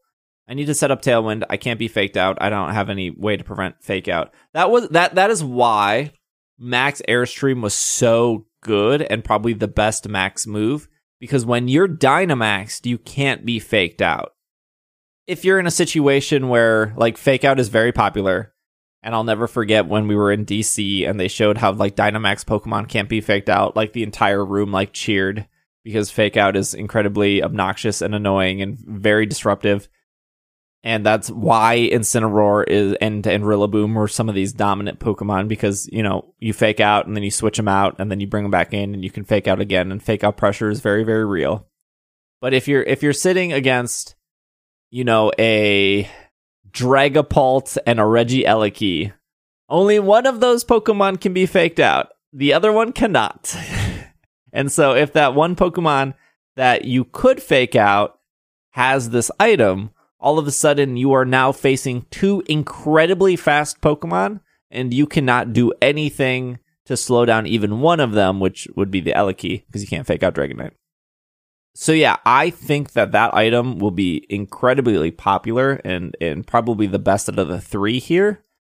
But I don't know the situation which is going to be like best because you could we know that Grimmsnarl is going to be in the game, and like you could easily fake out a Grimmsnarl, and you probably would want to if you don't want it to set up screens. But like, is that item best on Grimmsnarl? Is it that big of a deal they fake out your Grimmsnarl? Like versus I want a different item on Grimmsnarl, which would be better. So I I don't know if that's like I don't know if that's like the best item for that Pokemon, but um I think that that's probably the strongest item they showed. The last item was uh what was it called? It was like called like Loaded dice. loaded dice. Loaded dice, yeah. Uh, I think this is probably the worst item. Uh, and I think this item feels more for single play. Uh, whereas as like the the Pokemon I think of when I the Pokemon I thought of when they first started this item was like Cloyster.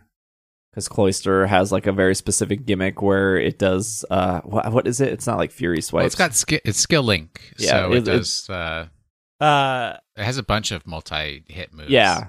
icicle spear. Um, is it is it The one is ice Pokemon ball the one that's also like rock blast but ice? There's the the one Pokemon I could think of maybe having loaded dice would be Zarina. Um, because Zarina runs uh what's it called? It's like called like triple ice skates or whatever, where it, it gets it, it if the first one hits does like 20 damage, the second one that hits does 40, and then the third one that hits does 80 or something like that. And if you if you hit all three, um, it it's it's a h- it's a ton of damage, but there's like a possibility where you you like miss, and then you don't even get the opportunity to do the other two. Gosh, what is that move called? It's not Trop Kick. No, not drop kick. Is it triple axel? Triple axel. Yeah, yeah, there it is. Triple ice skates. Yeah, I can't think of like a really Trip, uh, triple axel is probably the one move I think of. I can't think of another move that's like rapid, like want to hit multiple times. But there were there was some items that were introduced in Sword and Shield that saw little to no competitive play, and the one that came to mind is room service. Yeah. Uh, whereas like if if Trick Room got activated, then room service would kick in, and room service would then lower your speed by one stage, which is not nearly enough. Um, I think if if room service lowered your your speed by two to three stages, it would actually be pretty usable. But like, I don't. that that was the one item from Sword and Shield that I was like, oh, literally. Like people people thought it was interesting when it was initially announced, but then it really didn't see any any play. I thought there was a fourth item, but uh, I'm my my mind is still in London, I guess. if there is, I don't know where it is. So The- I yeah, they, they just it. showed the the ability that allows you to to shed the tail, and then Yeah, they showed the tail. move that does the when you terra- terastallize, the move changes its type to match your terrasta type. Did we did we blast. think that this uh what is this what is cyc- cycles are? Cyclizar. Yeah, Do we think that this is related to the legends? absolutely. Can I remind you of Love it's- Disc and it's- Alola Mola? It's a cousin, at least. Yeah. I mean, you can. They came from different games, Mm-hmm. not in the same game. Lovdisc and Alomomola were introduced in separate games, same like Yep. And Tauros. Different games. These are in the exact same game, showing you doing the exact same thing, riding them on their back. Like they are putting out the the breadcrumbs. Uh what about Carbink and Diancie? They were the same game.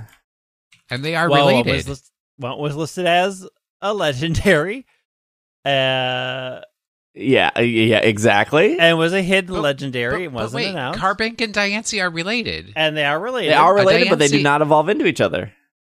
But no, no, that is not the question you asked. I, I sorry, I my mistake. Uh, My question is: Do we think that the little lizard, the cycle lizard, is going to evolve into these legends? I do. Because again, Carbink and Diancie, they are related per Pokedex lore, right? Yes. That that we know for sure. They were both introduced in Generation Six.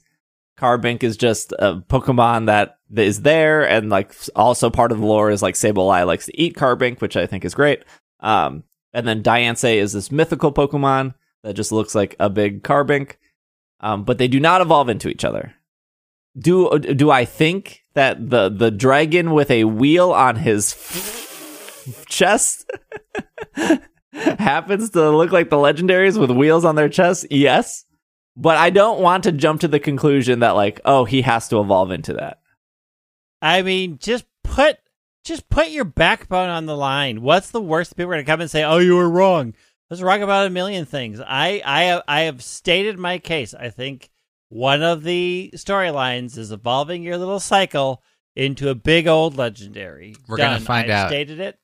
Is this going to I be like stand behind it. is this going to be like everyone in this world has these lizards, Yeah, but yours is the That's what- special what- one? yeah, They they said that it's a very common household Pokemon to have. yeah. You do the research to go backwards or forwards in time and to find its evolved form, and you bring back the super time rock. I think it trans- I don't. I don't the think. I don't think the story of- storyline is like you need to evolve yours into the legendary. If that if that's what we're thinking, because it looks like you get the legendary very early on. That would be a very short story. Or you evolve yours Or into you evolve legendary yours very very early on. through one of the storylines. The first Or storyline's done in like thirty trail- minutes because you need to get a bike. or the first trailer was being misleading. Do we think that there's a middle stage, or is just this lizard go right to uh whatever? A middle stage feels very nebby to me. Yeah, but uh, I mean they've done it once. Why not do it again? Cosmog, Cosmoem. Yeah, but Cosmoem could actually literally be erased. It's it's kind of a bad Pokemon. There's a lot of bad Pokemon in the world. We don't just wish for their erasure. You're going to say Thank Cosmo you. should be erased. You're going to leave Magnemite around? No, no, yeah, Magnemite's fine. No, Cosmo could just go into Lunala or Solgaleo. Like, Cosmoem just kind of exists. Or it could just be the nice Pokemon that it is. Okay, so Cycle Cyclizar is Dragon Normal. This is the first Dragon Normal Pokemon. Because Drampa Isn't Drampa? is normal dragon. Oh, Nah. you need to chill. You need to chill. Drampa. Oh, the difference! The difference! Oh, the difference is so huge! Oh, I can't even stand it. That oh, you that would us. be on You a bar. us. That would be on a bar quiz a 1000000 Mm-hmm. percent. Uh, if that's in a bar quiz and they get uppity about it, leave that bar quiz because they are if they were like, pedantic if they were like, jerks. name name the dragon normal Pokemon, and people all wrote down Drampa, it'd be like, nah, nah, nah, Drampa's normal dragon. Um, yeah, I would be like, okay, we're out. Uh, drinks are on you because we are all leaving without paying this check. Okay, so if if Cyclizar is Dragon normal, is that then confirming that Miraidon and Koraidon are then Dragon? No, Only if they're related, but also not necessarily. Also, I s- mean, I apparently will- the I will stand behind saying yes. Like I think they are dragon slash something, but that doesn't mean I'm right. They certainly look like dragons. They do look like dragons. There's a there's this like there's this like not popular Pokemon. I, I think his name is Charizard. Also looks like a dragon. Who? I've never heard of Charizard. oh yeah yeah yeah. He's he's pretty new. He- Also, I think there's a couple of dragon type leaders that need that you need to talk to them about their use of Charizard. Then Cyclizar shares the category with Skiddo and Gogoat. They're all known as the Mount Pokemon. So does that also, I would like confirm that we get to um, ride Gogoat in? Yeah, Wait, what is this and region it called? becomes a legendary Paldea, Paldea, Paldea. Paldea. not to be confused with Pasio. Um, I would also like to take us back to our conversation um about technically at the bar. Uh and technically Mega Charizard X is dragon, so therefore Charizard is a dragon and Mhm. looks like a dragon. Okay. So if you're Mhm. going to get all me about your normal dragon type, I'm going to come back to your little trivia quiz and be like, okay, if your example is Charizard, Charizard can be a dragon. Can Still how there. how do we run a trivia night at a bar and have the most obscure questions to make Pokemon fans angry? Easy. We open up a bar. Okay. We have Mm. We say we say trivia night Friday Pokemon themed and they will flock to our correct. doors. All we need to do is come up with the most Poindexter bits of trivia. How many Pokemon does Ash actually evolve? Uh, yeah, that's a good one. Uh, no, no, no. Technically, Charizard evolves itself. he didn't want that to happen. There would have to be something out there in there that Pokemon the movie three. There's not actually an Entei in that movie because it's just an illusion created by the unknown. hmm it's not actually an Entei. and another one has to be what are the three legendary dogs? Zacian, Zamazenta, Eternatus. My favorite dogs. Eternatus is not a dog. Do you? I want. it's I, I wish. Zacian, Zamazenta, I wish I was smart enough slash had enough time slash had. You could leave it right there. yeah, this is true. Podcast over. I I don't know. I don't even know if if I, if I had the time and energy and the the editing skills on YouTube. And maybe this already exists. But do you remember the amount of rumors that happened before every Pokemon game? Like when I was in Japan and you guys were hosting the the show and you guys talked about armored Pokemon for Sword and Shield and like Oh yeah, yeah, vaguely. Eh. like, do I remember us having that conversation? No. Did we probably have that conversation? Sure. Yeah. I. We were don't looking at the clouds on the region. Yeah, yeah. Like what's at the north and what's at the south. Yeah, and then I remember like this the CMYK conversation of like how like Zamazenta Yeah. is Mhm. magenta and Zacian is cyan, and that means there must be a third dog, and the third dog must be like yellow because that's the that never happened, right? It it did. Because Boltund is yellow, the third legendary dog. Mhm. Do not argue this point with me because I have an answer. So I I think I think that would be like for me that would be a fun YouTube video to watch, and I don't think it exists, but I would love to watch a video of like all of these these these uh theories that like had you know a lot of basis off of it, but then none of them came to fruition when the, the games actually came out. Same with like Lillie supposed to be like Nihilego, and then that, didn't actually happen, and then like remember how like people What? were pairing the characters of Sun and Moon with Ultra Beast, and they were like, oh, these 2 Mhm. have to do with," but they really didn't have anything to do with it. It just I mean, they did. yeah, I mean Well, like no, her mom was dressing Her her, as Nihilego. was dressing her as Nihilego because she was obsessed. right, but like they weren't like there there were like theories of anyways.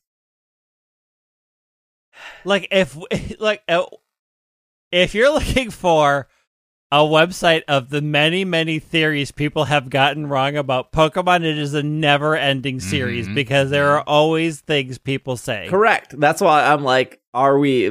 People are so confident that Cyclizar is going to evolve, but also people were so I am not. confident that there was going to be a third dog, not Boltund.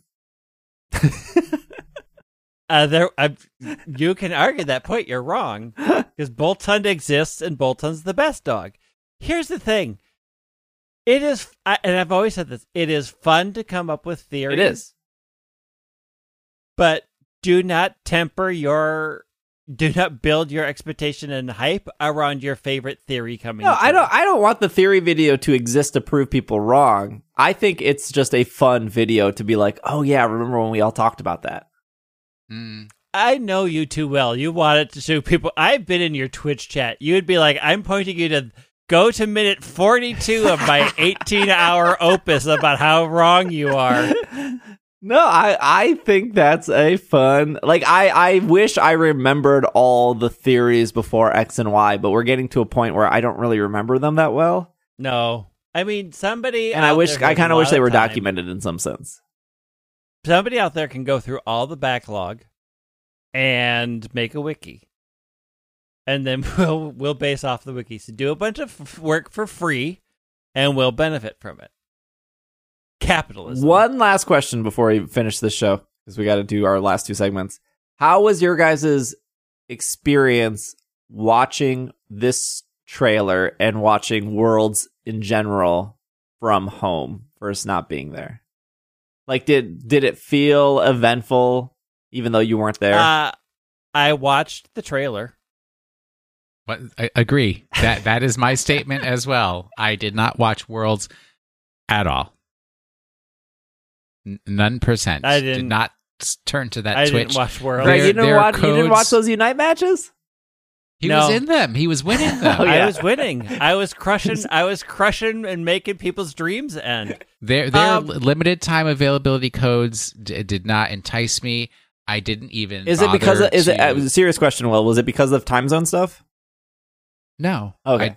I, I, I don't watch Twitch. Um, It was on YouTube as well. um, I mean, some of it was time zones, right? Like uh, uh, stuff that happened during the day for them. I was either asleep or at work. Like seven o'clock then, when the day was over, was two o'clock in the afternoon here, and I'm solidly in work. Um, but also, like, there is a part of me that wants to go back and like sit down and actually analyze what happens in the unite matches to like understand people's choices but another part of me also understands that unless i have four other people that are doing the same thing ultimately those don't serve me because when you are doing solo or duo queue you are developing a separate set of skills than a coordinated team does Yeah. So ultimately, watching those Unite matches to see what a team of five does is great, but only if I have a team of five, because that's the only way that those skills transfer. I think I think there's a little bit of that where where like I was watching uh, a Cramorant player, and the way they were moving was very different from the way I move. And I would be curious to watch that player more because um it made me think about like I've never thought about like navigating the map this way. I've never Yeah. thought about like positioning right here. Um so I think I think there is some self-improvement if you can find a person that plays your favorite character and they play it in a way where you can Right. be like, "Oh, I, I can I can probably do that." Yeah, I mean, it's not to say that there aren't skill transfers, right? But I mean, I will also say this: I don't enjoy watching competitive sports. I don't enjoy Mhm, mhm. watching a lot of spectator things where it's somebody else doing a lot of skills, Oh, I couldn't look away from the Unite stuff. and it just it doesn't it doesn't draw me in, right? Like I I still watch like we watch reality TV night, right? Like we do things like Project Runway and we do things, but a lot of it is just to see what the finished garment looks like, not the process of getting there. So I am not a person that finds a lot of enjoyment in watch watching spectator events. I just it's not for me.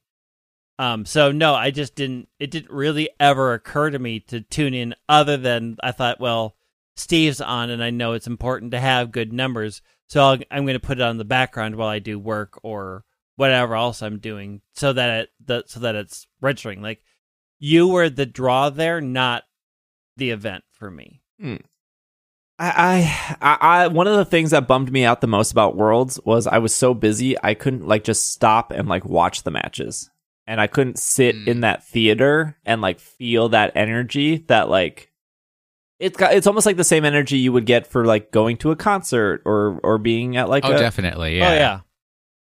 you know, like I, I'm not a I'm not a sports person at all, but I've been to like baseball games because I've gotten free tickets to baseball games, and it's like, why would we not go? Like, let's just go and hang out, and once we get bored, we can leave. It was free, like it's something to do. But like, even though I'm not into baseball, I can feel the energy of other people getting excited when something happens in baseball, which is very rare. But when something exciting happens, you you you feel it, and it it sucked. It, like part of me was like, I love watching these announcements and like this stuff with my audience on Twitch. And like they they're they're very funny. They make me laugh. I try to make them laugh. Like that is an experience that like only happens with live content. And then but like part of me is like I'm literally in the room above the stadium where everyone else is sitting and they're like seeing it live and I I could literally walk downstairs and be in that, but then I can't do this.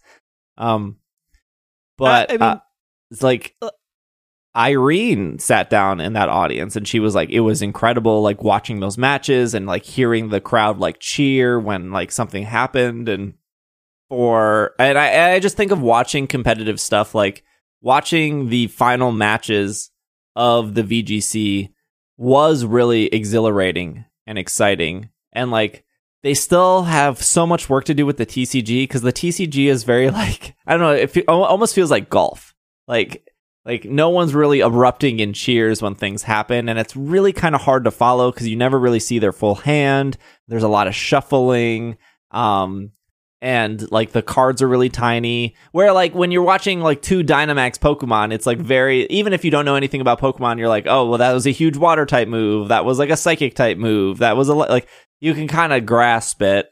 But with like TCG, you're like, "Ah, I'm not really sure what's going on. Like, why? What? What card was that?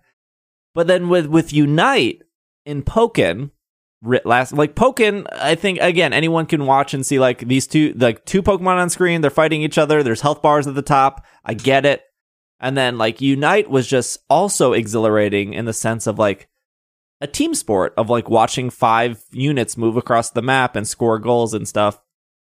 And it was a bummer that I didn't get to like watch that in person. I do want to go back and watch the Unite matches and stuff. Um, but I, I think that is one advantage that Unite has is like I feel like you don't need to know anything about Unite, but you still understand that like flow of how the match is going. Like I, I like for a long time, like I never understood football. I just knew like as when, once the team gets to the other end, they score points. Like I didn't understand about first downs or like safeties or like why they would do certain plays. Um, and you slowly develop those skills like watching football. Uh, and I think the same for Unite, but uh, yeah, I don't I don't see I don't see Unite going anywhere as a staple of these of these world Mm-mm. tournaments. I mean, I will say this: like, I have been to baseball games. I enjoy being a part of the crowd. Like that. That energy is infectious. Like if I was at Worlds, I would have been like, "Yeah, I loved being in the crowd." But if it was me and there was nobody around me, and they're like, "We're going to give you a private room to come watch these matches," I'd be like, "Eh." Can anybody else come in with me? Because I want to talk to them about it. I'm not. These things up here don't interest me. Like I've been to baseball Mhm. games. I don't care what's happening down there that much. I care what's the excitement around me more than anything else.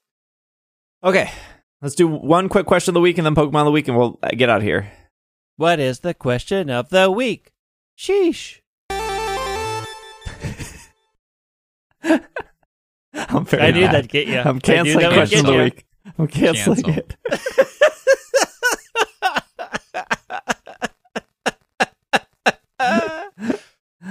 This is Robert from our YouTube. Hey, if you're watching on YouTube, like, comment your question of the week, uh, hit the little bell button, all that stuff. Um, Robert says, uh, do do you have any Pokemon memories that turned out to be a Mandela effect? For example, for some reason, I remember seeing an episode of Ash catching a Tauros as a kid, even though it never aired in the U.S. Well, apparently, I thought there was a fourth item uh, that was you- shown. That didn't you happen. have- You, just had that. I mean, here's the thing: uh, there are things that I remember that I carry with me that don't apply. So it's kind of that way. Like I still am in the because you needed to be in a Pokemon Center to transfer into Gale of Darkness and stuff. I have never. I still have it in my head that to save my game, I have to go to a Pokemon Center. So whenever I'm Mm. playing a game, I have, even though that doesn't apply anymore, it's not a thing anymore. I still have to go to a Pokemon Center and put myself in it, and then I feel like I can save the game and shut it off. No, see, that just reminds me of where like the bug in X and Y, where if you saved Right. in was it in a Pokemon Center or was it If you outside of Pokemon? Outside in Lumiose City, Yeah, in Lumiose it would City. crash. It would. It, there was a small chance it would crash. Right. I so I also say like four years because the power up moves didn't work properly in Gen One. It took me until Gen Five to finally believe that Sword Dance worked. Uh the thing. Uh, here's the thing. I for for I still I I thought this throughout various battles in Sword and Shield that bug type was weak to ice, Mm, and I don't know It where should I be. I I don't know where I got that from, but I, anytime I saw like a, a bug, I'm like, oh yeah, I can just ice beam this, and then it will be super effective. And then it never was, It and I never was like, was. It even says it in the thing now. but yeah, bug is not weak to ice, but I always thought it was. There was also that thing. Well, that that was just like that was Game Freak's fault, where uh, when you fight Brock. And you're like, oh, electric type attacks don't work. I also, as a kid, I thought like, oh, I can't use electric type moves on rock Pokemon. But because Brock is the rock Right. and ground, I Right. didn't like put two and two together until like Gen four or something like that. But the, uh, for some reason, I always thought that like Bug was weak to ice, but it's not. And then I was like, maybe in Gen one it was weak to ice, but no, I don't think it was. Maybe it was. I don't think it was. Maybe it was. There's a lot of things that I remember They that did it took me a long time up. to unlearn. yeah. Anything for you, Will? I can't think of anything. No. Kind of just take the games as they are. Pokemon of the week. All right. Last week's Pokemon was pretty short. Uh, this Pokemon, who probably was not named for Don Diego Vega, will at various times not take damage from psychic type or normal type, ghost type, and fighting type moves. At various times, it will take double damage from fighting type, bug type, and fairy type or dark type moves. You can or cannot tell just from looking at it. So easy. It's I don't know. It's Chatot. it's Skaroopy. No, you got to get it right, Steve. You got to get it right. I don't know what It's- it is. This is the first Pokemon. time I heard the trivia. Here, let me let me repeat the last question. Okay. The last sentence. You can or cannot tell just from looking at it. Cannot tell what. Whether it's going to take damage from the different types of moves. What Pokemon is able to disguise itself? It's Zoroark. And it has, it's either dark type or normal ghost. It's so Hisuian it Zoroark. either- There, that's no, no. One Pokedex number, one One- Pokemon. One It's Pokemon, Zorua. one Poke- this is this is the problem with these forms, making everything worse. And uh, it is not Zorua because Don Diego Vega was Zorro. Arc. No, well, I mean, yes, but There's only one Zoro on the arc. That's why. Wait, is it Zoroark? Yes. it is Zoroark. Oh boy, off the rails. I ruined everything with the sheesh. Yeah, you really threw you really threw me off. Really hard to recover from that. No other Pokemon have the same type combination as Hisuian Zoroark and its pre-evolution Hisuian Zorua. Um, Hisuian Zoroark and Zor- Zorua are the only Pokemon immune to both their types.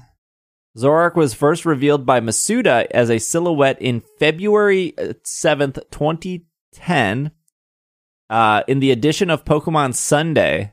Its full image was revealed March of 2010 in an issue of Cora alongside its pre-evolution Zorua. That was so long ago. How is that Mhm. possible? Due to its debut before Generation 5 in Zoroark Masters of Evolution, it can see pa- it can be seen parallels to Lucario, which debuted in Lucario and the Mystery of Mew prior to its release of Generation 4. Unlike Lucario, however, Zoroark was rele- revealed at the same time as its pre-evolution form. And unlike Lucario, they've never pushed it as hard as they did Lucario. Yeah. I mean, it did have its own whole movie, so Though evolving from Zorua at level 30, pre-release information from CoroCoro suggested it would evolve from Zorua by a method different from known evolution methods. Uh, what method it might have been is still, uh, if it was true, is still unknown. They're they're just saying that like there was supposed to be maybe a gimmick, and that gimmick never happened. mm, Zor- Zor- Zoroark and its pre-evolution Zorua are the only non-mythical Pokemon to have an event exclusive for a time prior to the release of Pokemon Black 2 and White 2. That was um wasn't that like where you had to show an NPC like Celebi? no. You had to take the three legendary beasts to a certain forest in black and white, and when they were there, they would run off, and then you'd get Zoroark. Wasn't there somebody in because the because because the movie was about Zoroark imitating the legendary beasts. Yeah. but you would get the legendary beast through that GameStop distribution, right? Yeah, right before Right before the movie. it was like right before Yeah. the the black and white came out. All right. Well, yeah, there, there's a little bit more trivia, but it's not as exciting as what I read. All right, this week's Pokemon. Uh, as many friends of Dorothy know, this Pokemon has the potential to be received from a Pokemon professor in eight different Pokemon games. While we do not know if it will appear in Scarlet and Violet, we do know that competitively it doesn't care about the covert cloak at all. Its hidden ability adds 30% power to moves that would have an additional effect, but in itself remove all re- in itself removes all the additional effects. That was hard to say. All right. We will be back next week. There was a bunch of news we didn't get to actually. Um in regards to like the development of Arceus and uh some different typings available in Scarlet and Violet. We'll get there next week. Uh, I just wanted to get through Go Fest and London and um just want to talk about those items again and and that cyc- Cyclizar. Um so hopefully you enjoyed the episode. Uh, it was a little bit of a long one today. So uh, again, if you're watching on YouTube, feel free to like, comment, subscribe. It really helps out, especially as we lead up to Pokemon Scarlet and Violet. Uh, if you're listening on Apple Podcasts and you want to help out that way, you can like leave a review. That's like super super helpful. Yeah, reviews are really helpful. If you are listening to Apple Podcasts and you want ad free versions of the episodes or bonus episodes, uh, you can subscribe. Uh, if you're on the fence about subscribing to Apple Podcasts, uh, you do get a two week free trial um, that you can and you can listen to all the old episode, all the old bonus episodes in that two weeks and see if you like it. Uh, otherwise, um, Will is at Washing the Sink. Greg is at White Wing. I am at Dragging a Lake. Uh, you can follow the podcast uh, on Twitter, Instagram, TikTok, Twitch, YouTube, PKMNCAST.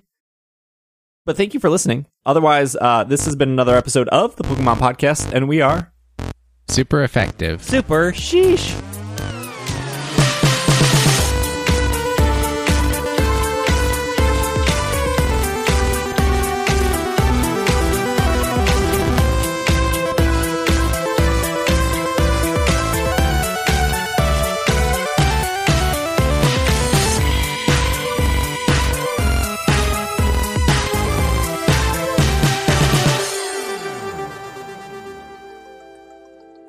This podcast is made possible because of our patrons. A huge shout out to our producers on Patreon, starting with Stephen, Sean, Matthew, Kay, Jessica, Brian, Stuart, Ryan, Nate, Bovine, Catherine, Casey, Josh, Gray, Carlos, and a huge shout out to our executive producers of Steph, Spencer, Courtney, and Brady you too would like your name read at the end of the episode, or you just want to support to get ad free episodes or bonus episodes, you can head over to patreon.com slash pkmncast.